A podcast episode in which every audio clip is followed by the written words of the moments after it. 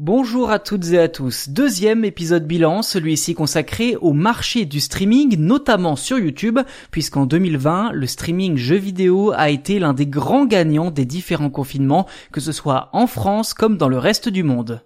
Selon les dernières données de YouTube, les utilisateurs et abonnés ont passé plus de 100 milliards d'heures à visionner du contenu diffusé sur la plateforme. C'est deux fois plus qu'en 2019 et avec un tel résultat, YouTube et sa maison mère Google tiennent tête à leur grand rival Twitch et son propriétaire Amazon dans le secteur du gaming.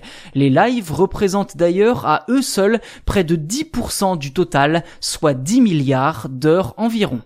Si les abonnés fidèles répondent souvent à l'appel de leurs créateurs, d'autres événements ont notamment permis de booster les audiences. On peut notamment citer l'organisation de plusieurs événements caritatifs virtuels à travers le monde pour soutenir différentes causes. En France, c'est le Z-Event qui s'est imposé en force depuis 5 ans pour soutenir différentes associations, battant ses propres records année après année depuis 2016.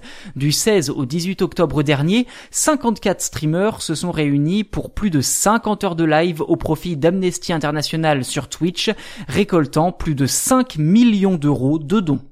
Quoi qu'il en soit, les jeux ayant attiré le plus de spectateurs dans le monde sont sans grande surprise à la fois des classiques et des licences très populaires, notamment Minecraft et ses 210 milliards de vidéos vues, puis GTA V avec 70 milliards, suivi de près par Fortnite avec 67 milliards de vues.